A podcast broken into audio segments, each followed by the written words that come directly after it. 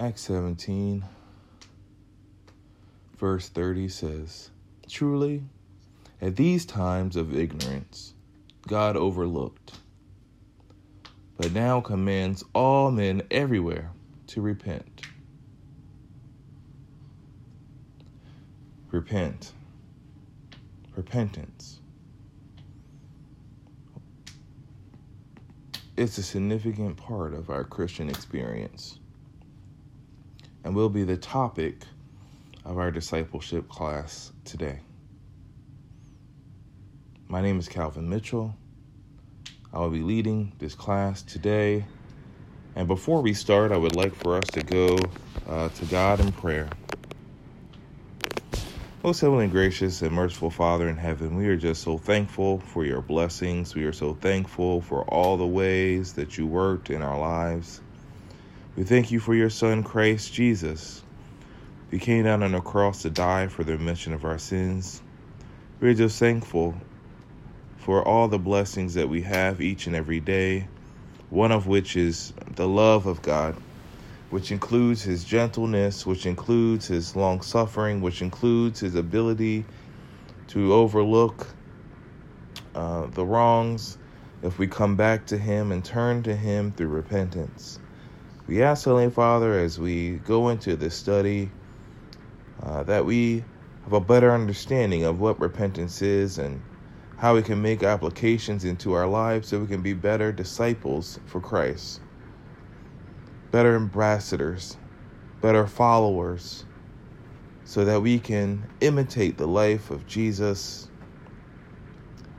and all the things that He would want us to do but we know, Heavenly Father, that there are things that we need to do. And we just ask, Heavenly Father, as we study these things, we see that we need uh, Jesus first and foremost in His mercy, His grace, uh, His love, uh, His sacrifice. We need all those things. And we are so thankful that we had those things and that we are able to come to God in prayer. And we just ask, Heavenly Father, that uh, as we study these things, that we will be able to understand what's required of us and that we will have a better understanding. And all these things I ask in Jesus' name I pray. Amen. It's clear in Acts 17, verse 30, that repentance is an integral part of the Christian experience. That all men, all men, not some men, all men are commanded to repent. Which begs the question what is this repentance? Why do I need to repent? And why is it so significant? Well, repentance is important to God. We see it here. He commands it for all men to repent. But what is it? Why is it important for us to repent? And what does repentance mean? We know it's very significant, right? We understand that. Uh, if we look at Luke in the Gospels, we see in the Gospel account of Luke, Luke 13, uh, and if we look at Luke 13, verse 5, we see there Jesus teaching repentance and Jesus saying, I tell you, no, but unless you repent, you will all likewise perish. Whoa. You shall all likewise perish. These words are words of judgment. These words are words of, of being separated from God. Uh, and, and this is a, a, a terrifying thing, is it not? But in that is a glimmer of hope. And that glimmer of hope comes in the form of repentance. Because if we repent, we will not perish. So, this repentance has a significance for us it has a hope for us that while we are in a condition that we have an opportunity to get out of that condition So let's look at uh, first the definition of, of what repentance is. See, repentance and repent and to repent uh, has been around uh, throughout the Bible. Uh, repentance, the word of repentance appears over a thousand times in the Bible, which really lets us know its significance uh, to God from the beginning. In the Old Testament, uh, the word repent is trans is translation uh, is to turn or to return. Uh, other uh, terms mean to be to be sorry. But if you think of this idea and this concept of to return or, or, or to turn, we see how God had throughout the Old Testament uh, has he, he he he he's constantly looking at his people, the Israelites, and he's having them uh, turn away from sin, right? And we see how that word repentance and how in the Old Testament is this concept of turning and returning.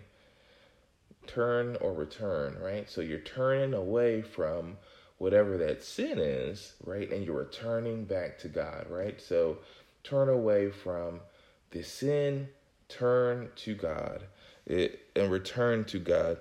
Um, New Testament, though, uh, repentance uh, takes a different form, right? It's very similar uh, in its structure and its meaning, but it has a different connotation. Uh, and so in the New Testament, in the Greek, we see the word metanoia. Uh, and there's another uh, there's another word that's very similar to it, uh, and it's interesting because uh, metanoia really means to change one's mind, to change to change your mind for the better. And so when you think of the term metanoia, you might say to yourself, well, there's a English word that we have that, that means just that, right? To to change to change your mind. Uh, and the Greek word uh, meant the same thing, but it's a compound word, right? So we have the word meta, which is mind, and noah, uh, which is change. So when you put the two together, you have that concept of uh, change mind. Uh, we there's another word uh, that's also uh, that kind of that's similar. Uh, that's metamorphosis, right? So we have that a similar that same word meta, which we understand to mean change, and morphosis, metamorphosis. That morphosis is change in structure, right? So, for us to kind of understand this a little bit, we understand metamorphosis is also used as a term to describe the process of a caterpillar turning into a butterfly, right? And what's beautiful about this this illustration, and what's good to help us to think about the word metanoia, uh, which is a Greek word for repentance, uh, and how metamorphosis, which is similar, uh, is a similar word but the difference is changing in structure uh, and changing in mind is that uh, anyone can say that, you know, that little caterpillar that's eking across the ground, uh, generally they're not beautiful in color. Generally, they're not attractive. They have a different look. They look like worms, right? But then when they go into the cocoon, and when they go into that cocoon, they can significantly change their structure. So when they come out of that cocoon, they are different. They look different. They're beautiful. They're radiant. They have all these attributes that you may not ascribe to the worm because there's a change in structure. And that change is significant.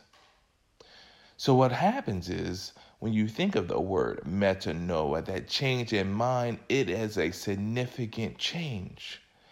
It's the same way that that change that would be significant in the Old Testament, right? To turn and return to God.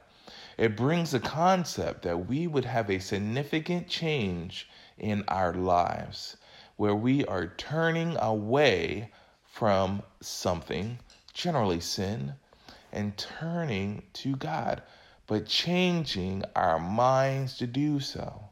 So, changing our minds to say, I no longer want to be an alcoholic. Changing our minds to say, I no longer want to be in an adulterous relationship.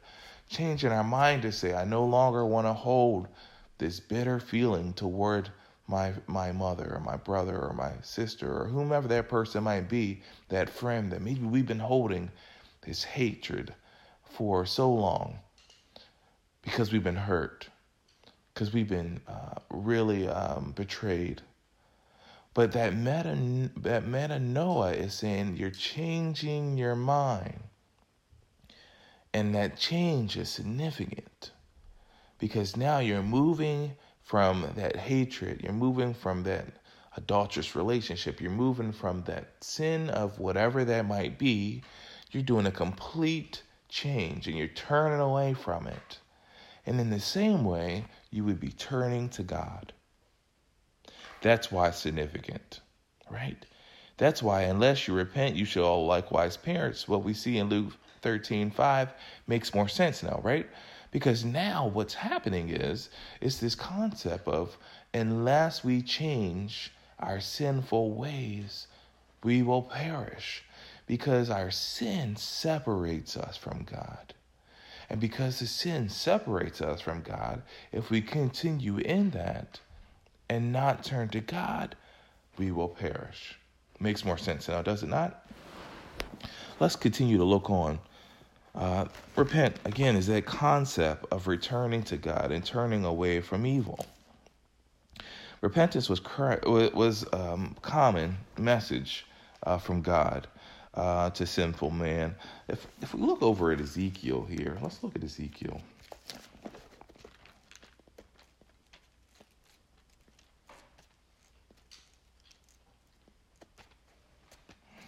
And in Ezekiel, we are going to be looking at for uh, chapter 14, verse 6. Chapter 14, verse 6 is, is, is where we're going to find ourselves here.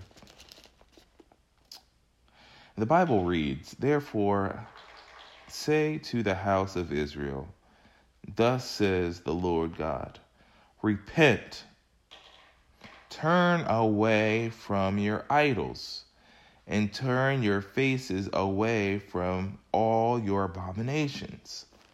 You see it here. This is precisely what we were talking about before.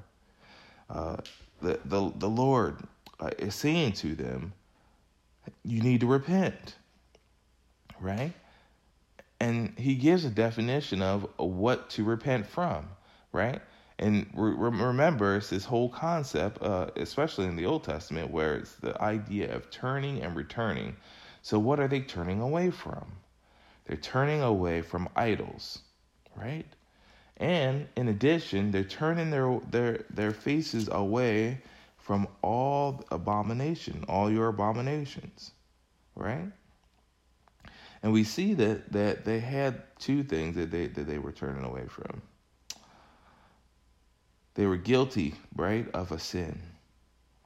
Uh, and they needed to turn their their focus and needed to turn their their allegiance away from these idols and away from because we recognize that these or these idols were part of their worship and we're saying turn away from that and turn to and return to God. Return to God. As we move on uh, we see Jesus um, doing the saying the same exact thing, right? So if we flip over to Matthew, the Gospel of Matthew, and when we're in the Gospel of Matthew, uh, we see Jesus uh, here uh, in Matthew uh, chapter seven, uh, Matthew chapter four, verse seventeen, the beginning of his of his ministry. Um, Jesus had uh, was was was speaking at the beginning of his ministry. And Jesus says here in Matthew chapter 4, verse 17, very early in this in this ministry here, he says, From the time Jesus began to preach, so from the very beginning, Jesus establishes uh, the importance of repentance uh, to the life of a uh, to be Christian, right, after his death, right? So he's saying, uh, from the time uh, Jesus began to preach and to say, Repent, for the kingdom of heaven is, is at hand. Repent, for the kingdom of heaven is at hand. the opening word of the first sermon sets the tone for the for for uh, for the rest of Jesus' ministry, right? So what is Jesus saying? So it's metanoia, right? So we would be that that mindset of that would be change your mind, change your mind, for the kingdom of heaven is at hand. Change your mind, for the kingdom of heaven is at hand. So Jesus lays the groundwork there, and it's interesting because Jesus says precisely the same thing that John the Baptist had said when John the Baptist was baptizing people uh, back in Matthew uh, chapter uh, 13. I'm at Matthew chapter 3.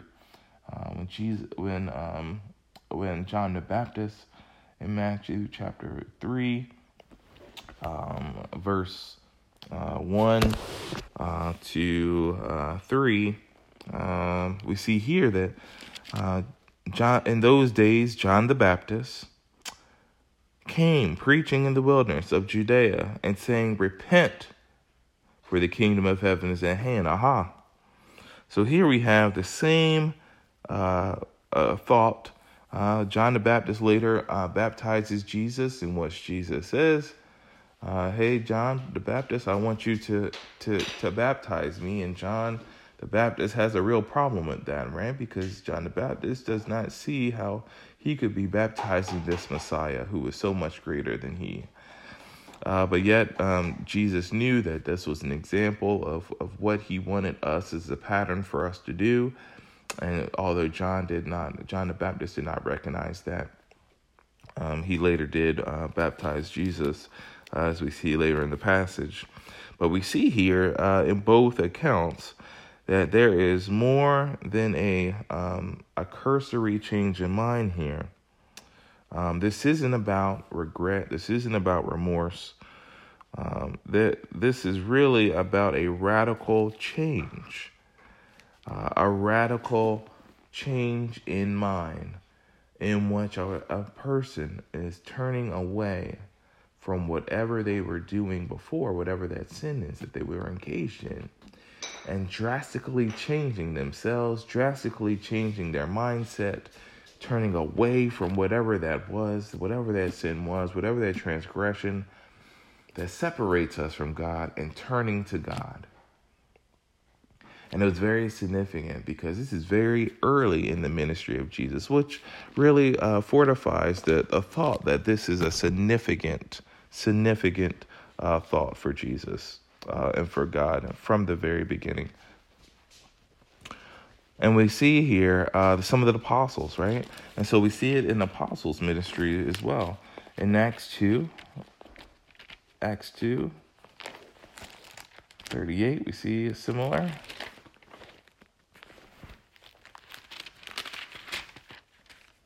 Acts 2.38. We see the apostles say, um, and Peter said to them, Repent and let every one of you be baptized in the name of Jesus Christ for the remission of sins, that you shall receive the gift of the Holy Spirit. Repentance is a challenging command, is it not? Because what makes it challenging is because it involves a challenge of the will of man, right?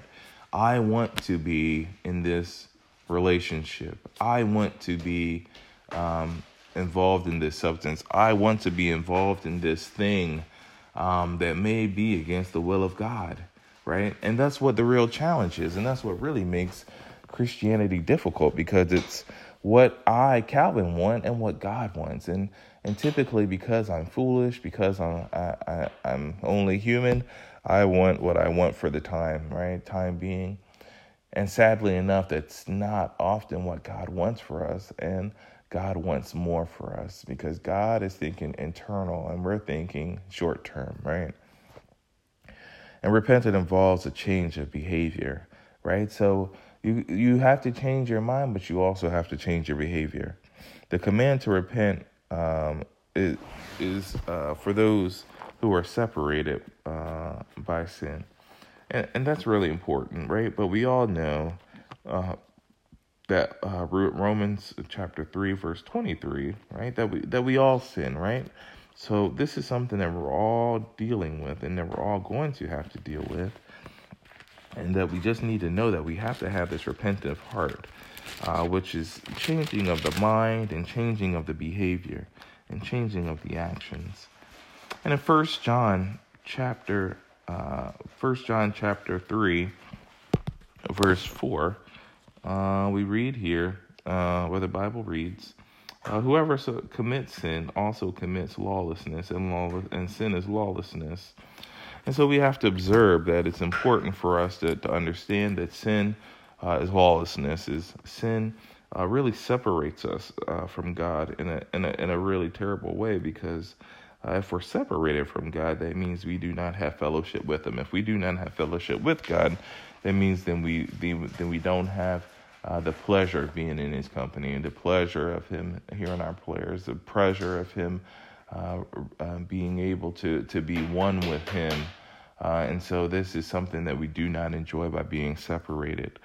So if you think of it, it's a way for us to be restored, right? To our proper relationship with God in a lot of ways because repentance, as we see, is integral because it's important because we cannot uh, continue to, to, to, to live in sin and continue to serve God the way He, he would like us to, to do.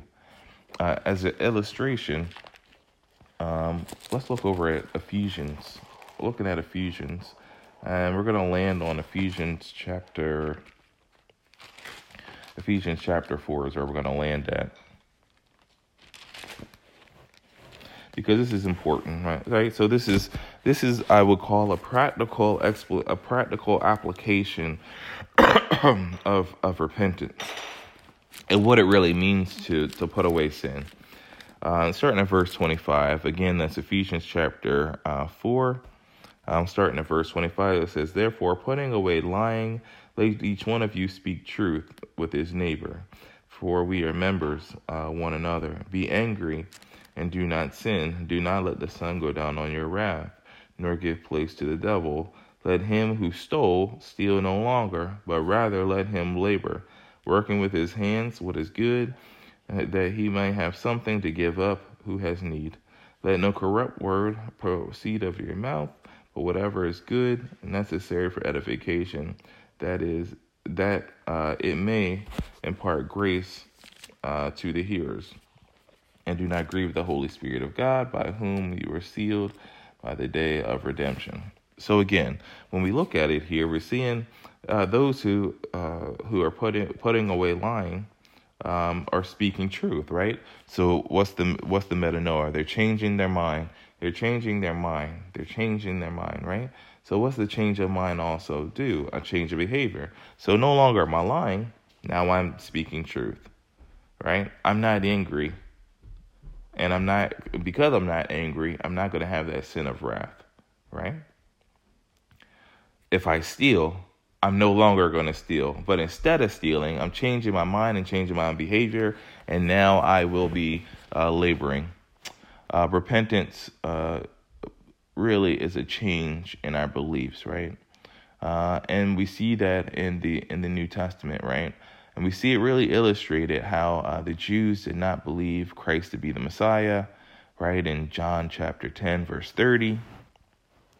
And then we see that Jesus uh, told them, hey, you, you have to believe, right? We see that in John chapter 10, uh, verse 31 and 33. And then Jesus ultimately uh, requires them to repent in John uh, chapter 8, verse 24.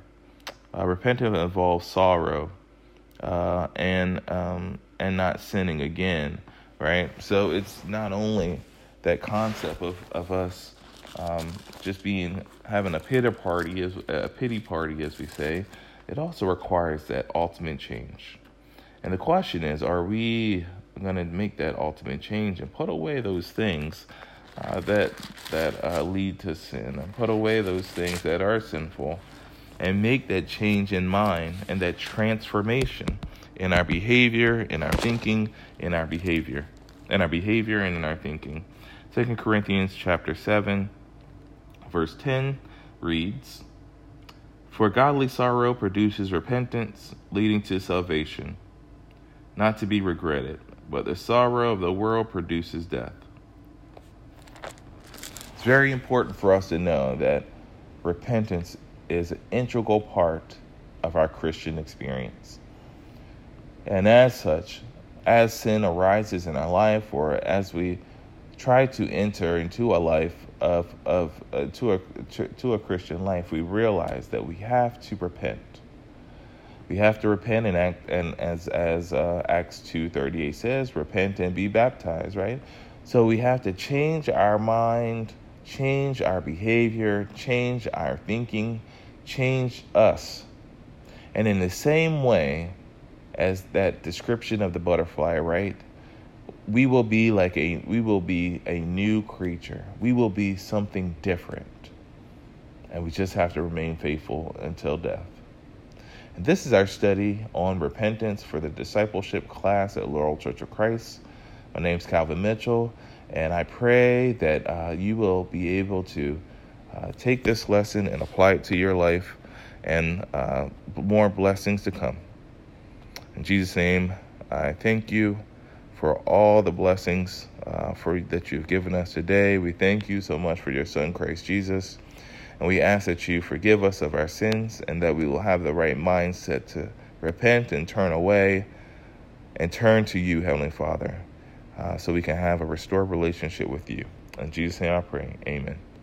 Thank you and God bless.